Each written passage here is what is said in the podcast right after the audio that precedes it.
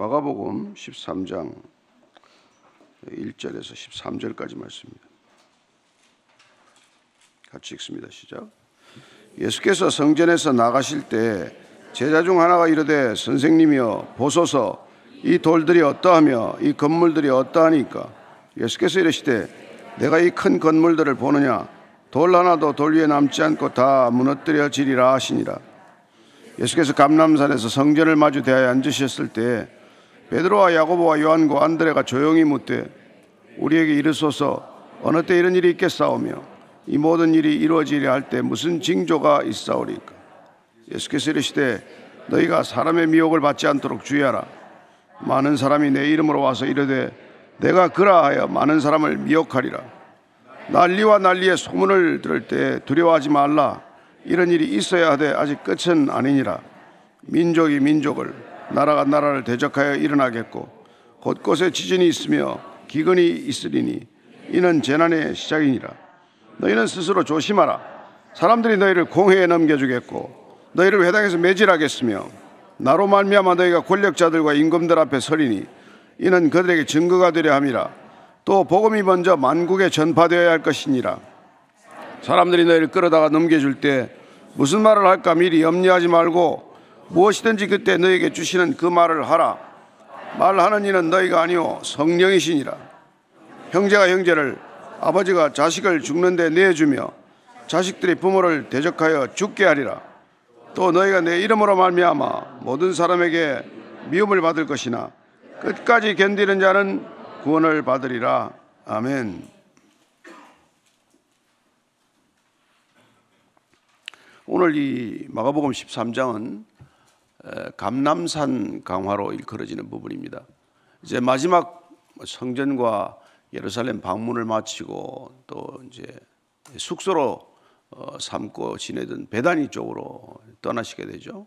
가서 어, 이 성전을 내려다보고 예루살렘 도성을 한번 내려다보면서 앞으로 무슨 일이 있을지에 대한 말씀을 제자들에게 해주십니다. 1절, 2절 다시 읽을까요? 시작. 제자 중 하나가 이르되 선생님이여 보소서 이 돌들이 어떠하며 이 건물들이 어떠하니까 예수께서 이르시되 내가 이 큰 건물들을 보느냐 돌 위에 돌 하나 있지 않고 다 무너뜨려지리라 하시니라. 어, 당시 예루살렘 성전은 웅장하기가 그, 뭐 거지 없었죠. 원래 그 솔로몬 성전은 무너지지 않았습니까? 이제 스루바벨 성전, 바벨론 포로기 이후에 지었던 성전, 그것도 뭐 별 모양이 없었지만 헤롯이 이제 왕위에 오르면서 이스라엘 백성들의 마음을 얻기 위해서 규모를 엄청나게 크게 짓게 됩니다. 그래서 어, 성전보다도 약 4배 이상의 크기로 크게 짓게 되고 이스라엘이라고 하는 도성, 아, 예루살렘이라고 하는 어, 수도의 한 6분의 1 정도 면적을 이 성전 전체가 차지하게 돼요. 그래서 그야말로 뭐 어, 어마어마한 규모로 확장을 한 것이죠. 예. 그래서 그 돌들을 뭐 큰 주랑 같은 걸 세우면서 돌 하나를 이렇게 옮기는 것도 뭐 1톤씩 무게가 나가는 것들 이런 것들을 세우고 해서 보는 사람들이 다 감탄하던 때입니다. 예, 주전 어, 시작된 공사가 예수님 때도 끝나지 않았었던데 이 공사가 거의 AD 60년 이후에 이제 계속되는 공사였던 그런 큰 성전입니다. 그래서 누구나 뭐 보면은 헤롯 뭐 왕, 왕정은 별로 마음에 안 들지만 예, 이 성전은 보면은 다들 감탄을 한 것이죠. 그 사람들의 마음을 얻고자 했던 그의 정책적인 목적은 달성을 한 것이죠. 그래서 이제 성전에서 나올 때 제자들이 이제 예수님께 얘기하는 거예요. 야, 대단합니다. 선생님 한번 보세요. 성전 한번 보십시오. 저 얼마나 웅장합니까? 사람들은 보이는 것들에 감탄하죠. 눈에 보이는 것들에 마음이 빼앗기게 됩니다. 그러나 예수님은 어떻겠어요? 현재만 바라보지 않으시지 않습니까? 미래가 보이지 않습니까? 우리는 보이는 것밖에 안 보이지만 안 보이는 것을 보고 계시기 때문에 가장 화려해 보이는 이 성전이 가장 피폐해지는 것을 보고 계시고 예, 예루살렘 성의 그 웅장한 모습을 보다가 다 파괴된 모습을 보셨기 때문에 예루살렘 성을 보고도 우셨지 않습니까? 그래서 이 큰 건물이 돌 하나 남지 않고 다 무너질 것이다. 이것 자체가 그 당시에 유대인들에게는 해서 안 될 말이에요. 성전 모독죄에 들어가는 거거든요. 그들은 성전 중심의 신앙이었기 때문에 성전에 대해서 모독을 하거나 이렇게 불쾌한 예언을 하는 걸 용납하지 않던 데입니다. 예수님께서는 이렇게 화려한 성전을 보고 있는 제자들에게 이 성전이 아주 그냥 흔적도 없이 다 무너질 것들을 말씀해 주고 계신 것이죠. 보이는 것들에만 우리가 마음을 쏟고 살아가는 걸 우상 숭배라고 말하는 것입니다. 화려하고 웅장한 것들로 자꾸 드러내고자 하는 것. 우상을 섬기는 사람들의 특징이에요. 그러나 우리의 참단, 참다운 바른 신앙은 보이지 않는 것들에 늘 주목하는 것이죠. 안 보이는 것들을 보고 사는 사람들은 보이는 것들에 마음을 빼앗기지 않는다는 것입니다.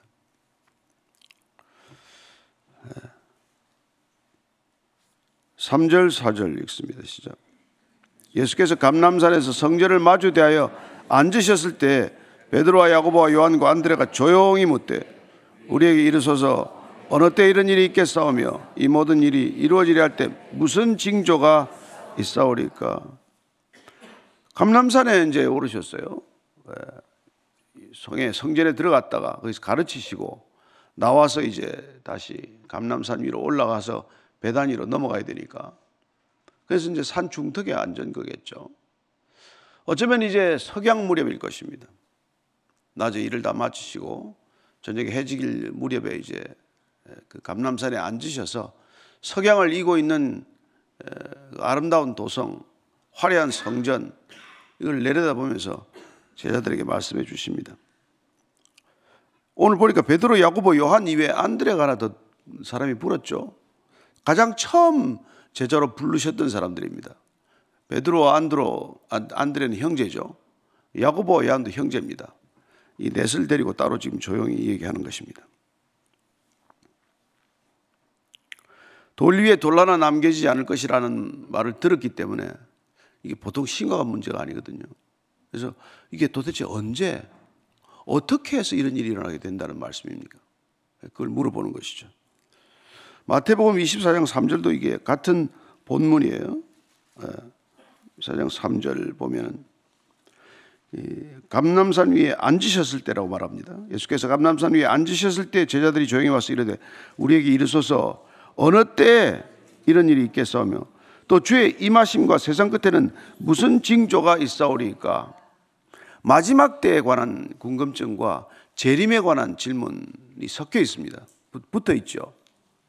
마지막 때, 마지막 때는 종말의 때는 어떤 징조들이 있습니까?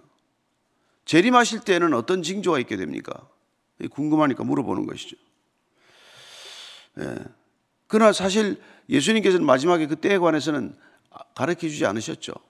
사도행전 1장 7절입니다. 사도행전 1장 7절입니다. 시작. 이르시되 때와 시기는 아버지께서 자기의 권한에 두셨으니 너희가 알 바 아니요. 그러니까 때는 정확한 시간은 말씀해 주시지 않지만 그러나 그 때를 분별할 수 있는 징조, 조짐은 말씀해 주십니다. 우리는 때와 시간은 정확히 알지 못할 거예요. 그러나 징조와 조짐은 알 수 있다는 것입니다. 우리는 저녁 무렵에 석양을 보더라도 바람과 구름의 위치를 보더라도 그 다음날 날씨를 분별할 수 있듯이 우리가 이런저런 여러 가지 상황들을 보면은 정확한 시간은 모를지라도 예, 그때가 임박했다는 그런 조짐은 읽을 수 있는 것이죠. 마찬가지 아닙니까? 우리가 뭐 이 사회의 어떤 그런 병폐나 비리를 보더라도 사회가 어느, 어느 정도나 이렇게 썩어 있고 이렇게 타락해 있느냐, 부패해 있느냐에 따라서 아, 어떻게 망하겠구나. 그런 것들이 짐작이 갈 터이고 우리가 뭐 우리 뭐 병이라든지 건강 상태를 이렇게 잘 유심해서 지켜보면은 아, 이게 우리가 이제 때를 준비해야 되겠구나. 그런 걸 알지 않습니까? 그래서 그런 때 무슨 징조가 있을 것인가? 어떤 징조가 나면은 우리는 이게 마지막 때로 분별해야 되느냐? 첫째는 예수님께서 가짜 그리스도가 많을 때라고 말합니다. 5절 6절입니다. 시작. 예수께서 이르시되 너희가 사람의 미혹을 받지 않도록 주의하라. 많은 사람이 내 이름으로 와서 이르되 내가 그라 하여 많은 사람을 미혹하리라. 사람에게 속지 말라는 것입니다. 사람에게 유혹당하지 말라고 말합니다. 예, 와서 내가 그리스도다 하는 사람들이 많이 일어날 것이라고 말합니다. 1세기 때 예수님 떠난 뒤에도 이런 사람들이 많이 있었습니다. 여기서 내가 그라 할 때 I am he 내가 그리스도다 하는 얘기. 예. 그런 얘기들을 계속 한다는 것이죠. 지금도 뭐 한국에 뭐 자칭 예수가 들어 있지 않습니까? 그런 사람들의 미혹을 조심하라. 유혹 당하지 말아라. 속지 말아라. 예. 내가 그리스도다. 그런 사람한테 속지 말라는 거예요. 내가 하나님이다 이런 사람도 있죠. 이거 한국에는 예. 잘 모르십니까? 들어 있습니다. 들어 있어요. 예. 그래서 이게 내가 그리스도의 말씀을 전하는 사람이 있을 수 있고 때와 분별을 하는 사람들이 있을 수 있지만 내가 그리스도다. 내가 하나님이다. 이건 좀 조심해야 한다는 것입니다. 7절 8절입니다. 시작. 난리와 난리의 소문을 들을 때 두려워하지 말라. 이런 일이 있어야 하되 아직 끝은 아니니라. 민족이 민족을 나라가 나라를 대적하여 일어나겠고 곳곳에 지진이 있으며 기근이 있으리니 이는 재난의 시작이니라. 난리의 소문이 많이 들린다고 말합니다. 근데 이런 난리와 난리가 계속해서 소문이 들린다고 해서 예, 이런 일이 있겠지만은 끝은 아직 아니라고 말하고 끝은 아직 아니다. 끝에는 난리가 많아지겠지만 그러나 난리가 있다고 해서 곧 끝이 오는 것은 아니다는 것이죠. 예. 민족과 민족이 민족이 민족을 나라가 나라를 대적하는 게 전쟁 아닙니까? 전쟁이 많이 일어나겠다는 것이죠. 난리는 소요나 폭동이나 무슨 이런 여러 가지 예, 소요 내란 뭐 이런 것들이겠지만 나라와 나라가 대적을 하면은 전쟁이 발발한다는 것이죠. 전쟁이 많이 일어난다고 말합니다. 예, 곳곳에 지진이 있고 기근이 있고 지진 뭐 기근 자연 재해라든지 예, 전쟁이라든지 사회적인 타락이라든지 이렇게, 막이 3종 세트처럼 몰려오는 것이죠. 세트처럼. 이런 것들이 올 때는 이게 재난의 시작이다. 여기 재난의 시작이라고 했는데 이 재난으로 표현된 단어는 정확히는 산고의 산고. 예. 해산의 진통입니다. 진통. 이런 모든 것들이 조짐이 일어나면은 새로운 것들이 잉태되고 있고 새로운 것들이 출산될 수 있다라는 것을 의미하고 있는 것이죠. 그래서 심판은 곧 구원이 되는 것입니다. 저와 여러분들이 심판의 때 안심해도 좋은 것은 우리에게 임한 구원 때문에 그 심판은 구원의 완성을 향해 가는 길이다. 그렇게 안심할 수 있는 것이죠. 사실 이때 예수님 때 이후에 이런 일들이 계속해서 일어납니다. 예. 전쟁은 36년에 로마와 파르티아 간의 전쟁이 일어나요. 계속 전쟁이 일어나게 되고 또 그때 그 임시 그 무렵에 사실 헤롯 대왕이 전쟁을 일으키게 됩니다. 그래서 나바테아의 아르테아 왕과 또 전쟁이 있게 되고 예. 결국 70년에는 로마와 유대가 전쟁을 일으키지 않습니까? 그래서 이게 예루살렘이 완전히 회파가 되는 것이죠. 70년 전쟁이 일어납니다. 그래서 지금 예수님께서 마지막 때라고 지금 말씀하고 계신 것이 사실은 AD 70년을 주로 포함해서 말씀하시는 이중적인 의미라는 것을 우리가 기억해야 합니다. 지진도 그때 많이 일어났다고 해요. 61년에는 또 이 우리 그 나중에 요한계시록에 나오는 라오디게아 그게 큰 지진이 있었던 것으로 기록이 됩니다. 그 이듬해에는 예, 또 폼페이 여러분들 폼페이 지금 뭐 어디 유적전 하나요? 폼페이 유명한 그 대지진이 62년에 일어나게 됩니다. 67년쯤에는 예루살렘에도 지진이 있었어요. 계속되는 지진들이 그 당시에 아, 이런 때가 임박했구나. 그런 것들을 알게 했죠. 그러다 70년 전쟁 때 모든 것들이 다 무너. 그 70년 이후의 전쟁은 기록이 보면 유대 전쟁사라는 기록이 나와 있는데 읽어 드릴 수가 없을 만큼 이렇게 처참한 전쟁이었어요. 110만 명 이상이 죽습니다. 예. 사실 어마어마한 거죠. 예수님 당시는 예루살렘 인구를 대개 한 4만 정도로 추정을 해요. 4만 정도. 원래 다윗이 이게 쓸 수 없는 도성에다가 도성을 세운 곳이거든요. 원래 이게 도적들 출몰하는 상습 지역이에요. 그래서 별로 이게 그래서 이제 다윗이 이걸 점- 점령하고 여부수 쪽을 점령하고 여기 수도를 만들 때 그때 같이 올라가서 예루살렘 성을 만들 당시에는 한 2천 명 정도로 시작이 된 도시입니다. 근데 이것들이 점점 커져서 이제 큰 도시로 됐는데 이, 이게 도대체 대, 이 수도로 삼을 수 있는 도시가 아니에요. 물이 없어요, 도대체. 물이 없습니다. 기온샘이라는 샘 하나밖에 없어요. 근데 그 샘으로는 한 5, 6천 명이 먹으면은 고작 버티는 그런 물이 없는 큰 도시가 어떻게 있겠어요? 그래서 나중에 자꾸 인구가 불어나면서 이게 뭐, 이 뭐 베데스다 모신이 뭐 이런 것들 자꾸 만드는 것은 빗물을 받아서 저장하는 그런 것들로 일단 견디게 됩니다. 전쟁이 나고, 나게 되면 여기는 식수 문제, 식량 문제 때문에 금방 고통을 겪는 것이에요. 그래서 그 이, 이 저기 유대 전쟁 때 70년 대 전쟁 때는 상상을 초월합니다. 뭐 다 굶어 죽는 마당이니까.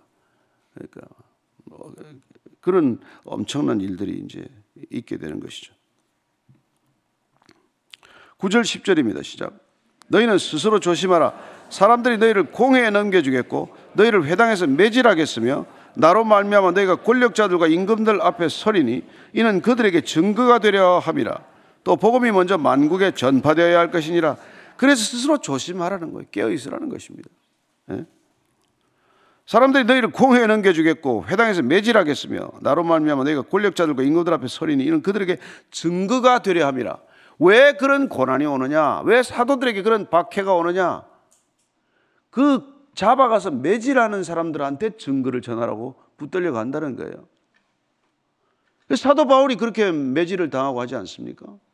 근데 유대인들에게는 40에 하나 가만매라고 태장을 칠 때 39대를 때렸어요. 그걸 다섯 번이나 맞았다는 것 아닙니까? 돌로 맞은 거 이런 거 다 빼고. 그래서 정말 사도 바울이 이, 이 요 말씀, 예수님 예수, 이, 이 말씀하신 그대로 뭘. 그래서 높은 사람들에게 증언하는 거예요. 그게 전도하는 방식입니다. 붙들려 가서 재판하고 하는 게. 재판정에서 증언하라는 거예요. 그래서 사도 바울이 누구한테 증언했습니까? 사도행전에 가면은 그가 예, 총독 베스도 앞에서 벨릭스 앞에서 아그리파 왕 앞에서 예, 증언하지 않습니까? 증언. 내가 재판받고 사설에 묶인 것 외에는 나처럼 되기를 원합니다. 그런 복음을 전하는 자료를 삼는단 말이에요. 그러니까 여러분들이 고난 받는 걸로 예수가 전해진다. 이걸 아셔야 좀 고난의 의미가 해석이 되지. 아니 예수 믿고 되는 일이 왜 이렇게 없습니까? 증언하라고 하는데 우리는 잘 살아서 증언하고 싶죠. 예. 재벌이 돼서 증언하고 싶습니까? 안 됩니다. 그렇게 안 해줍니다. 예수님이 여러분 재벌이 되셨습니까? 그분이 왕이 되셨습니까? 그분이 정치 활동을 하셨습니까? 경제 활동을 하셨습니까? 그런 걸로 전해지지 않는다는 거예요. 아이고 어떻게 해야 되나? 그, 걱정하지 마십시오.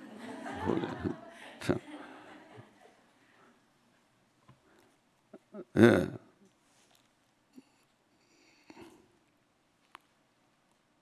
로마서 15장 9절 로마서 로마서.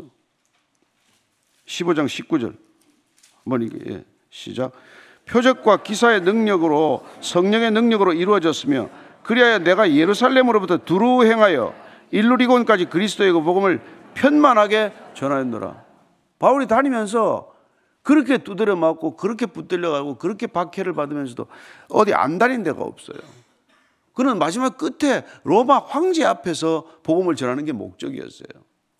그런 목적을 가지고 그는 예, 다니고 다닌 것이죠. 그래서 뭐 체포당하는 걸 두려워합니까? 맞는 것을 두려워합니까? 뭐, 뭐 위협을 두려워한 적이 없다는 것이죠.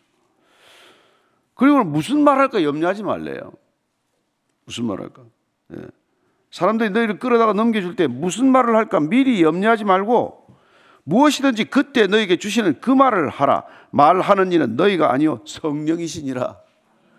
예, 붙들려 가서 말할 때 걱정하지 말라는 거예요. 우리 안에 계신 성령께서 친히 말씀하시게 하라. 예, 우리는 입을 열어 담대히 얘기를 하면 되는 것이다. 그럼 아무 준비도 하지 말라는 겁니까? 그렇지 않아요. 베드로 전서 3장 15절입니다. 같이 읽습니다. 시작. 너희 마음에 그리스도를 주로 삼아 거룩하게 하고 너희 속에 있는 소망에 관한 이유를 묻는 자에게는 대답할 것을 항상 준비하되 온유와 두려움으로 하라. 예.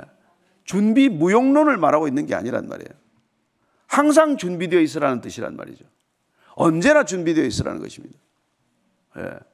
목사들 보고 그런 게 목사 뭐 안수 받고 이럴 때 다 이제 한 마디씩 선배들이 하는 게 그거예요. 야, 목사는 세 가지만 준비되면 된다. 항상 죽을 준비, 항상 떠날 준비, 항상 복음을 전할 준비. 항상 언제 어디서나 복음을 전할 수 있는 준비가 돼야 된다. 그 얘기를 하는 것이죠. 항상 무별이 될 준비를 하십시오. 항상, 항상. 예. 예, 그때 뭐 무슨 말을 할까 이런 거 염려하지 말라는 거예요. 예, 그때 성령의 감동에 따라서 우리가 입을 열어 담대히 복음을 증거하면 반드시 그분께서 친히 말씀하시리라. 이 믿음으로 복음을 전하는 것이죠. 예. 그때 또 어떤 일이 있다고 말합니까? 12절 13절입니다. 시작. 형제가 형제를 아버지가 자식을 죽는데 내주며 자식들이 부모를 대적하여 죽게 하리라. 또 너희가 내 이름으로 말미암아 모든 사람에게 미움을 받을 것이나 끝까지 견디는 자는 구원을 받으리라. 예. 형제가 형제를 고발하고 자녀가 자식을 자식을 예, 아버지가 막 내주고 이런 이런 일이 난다는. 사실 박해가 시작되면 이런 일이 있었거든요. 예. 나치 치하에서도 그런 일이 있었어요. 그 엄청난 붙들려가서 고문을 받고 석방된 아버지가 있었는데 모든 고문을 다 견뎠어요. 믿음으로 견뎠습니다. 근데 집에 와서 얼마 있다 자살했어요. 고발한 이가 아들이라는 걸 알고 자살을 했다. 그런 기록이 있어요.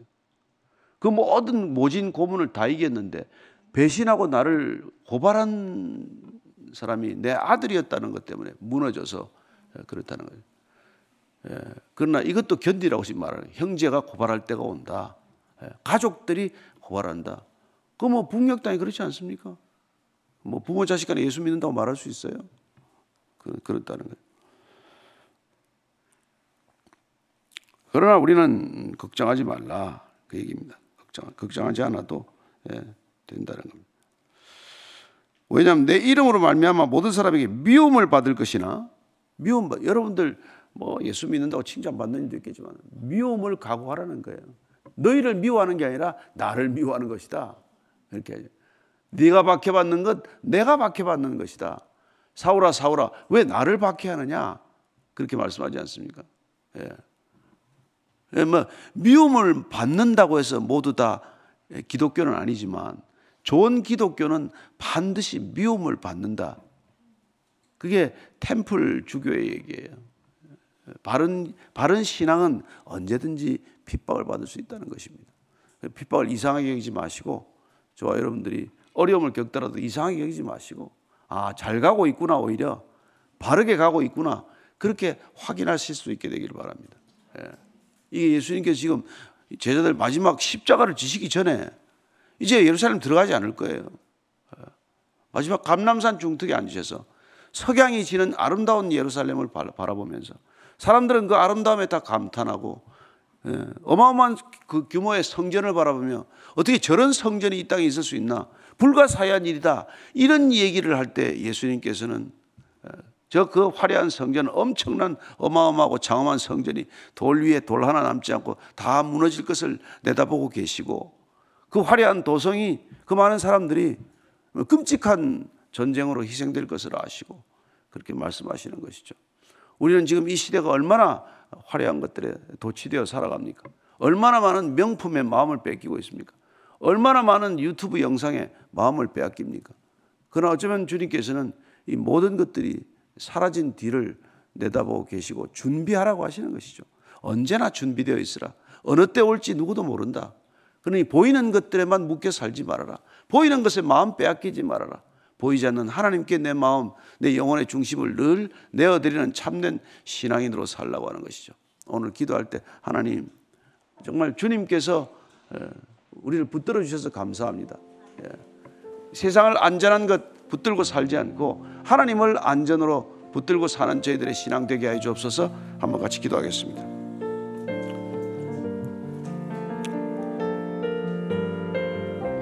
하나님 아버지 갈수록 더 보이는 것들에 마음을 빼앗깁니다. 세상 살아가면서 다 육신의 정욕, 안목의 정욕, 이 세계 자랑거리에 우리의 온 마음을 다 온통 빼앗기고 맙니다. 주님 그렇게 빼앗기지 말라고 말씀하십니다. 보이는 것들에 현혹되지 말라고 말씀하십니다. 보이는 것들에 마음 빼앗기지 말라고 말씀하십니다. 주님, 우리가 살아가면서 그런 것들 없을 수는 없겠지만 또 가지고 살아야 할 것들이 있지만 에, 그러나 주님 정말 꼭 필요한 것들이 아니라면은 단순하게 살게 하시고 에, 향기롭게 살게 하시고 에, 심플하게 살게 하셔서 우리의 마음과 목숨과 뜻과 힘을 다하여 하나님을 사랑하는 일에 우리의 인생을 걸게 하여 주옵소서. 하나님, 얼마나 많은 사람들이 고통 속에 살아가는지 모릅니다. 고통의 원인과 이유도 알지 못한 채 힘들어하는 이 세상 가운데 주께서 주신 은혜와 평강으로 살아가는 저희들이 그들을 위로할 수 없다면 누가 위로를 하겠습니까? 하나님, 오늘도 단 한 사람이라도 우리 가까이 있는 사람에게 예, 힘들어하지 마십시오. 예, 힘들면 예수님 찾으십시오. 예수님 만나보십시오. 예수님이 답입니다. 이 얘기할 수 있는 하루가 되게 하여 주옵소서. 예수님, 우리의 눈을 열어 영원한 것들을 바라보며 살게 하여 주옵소서.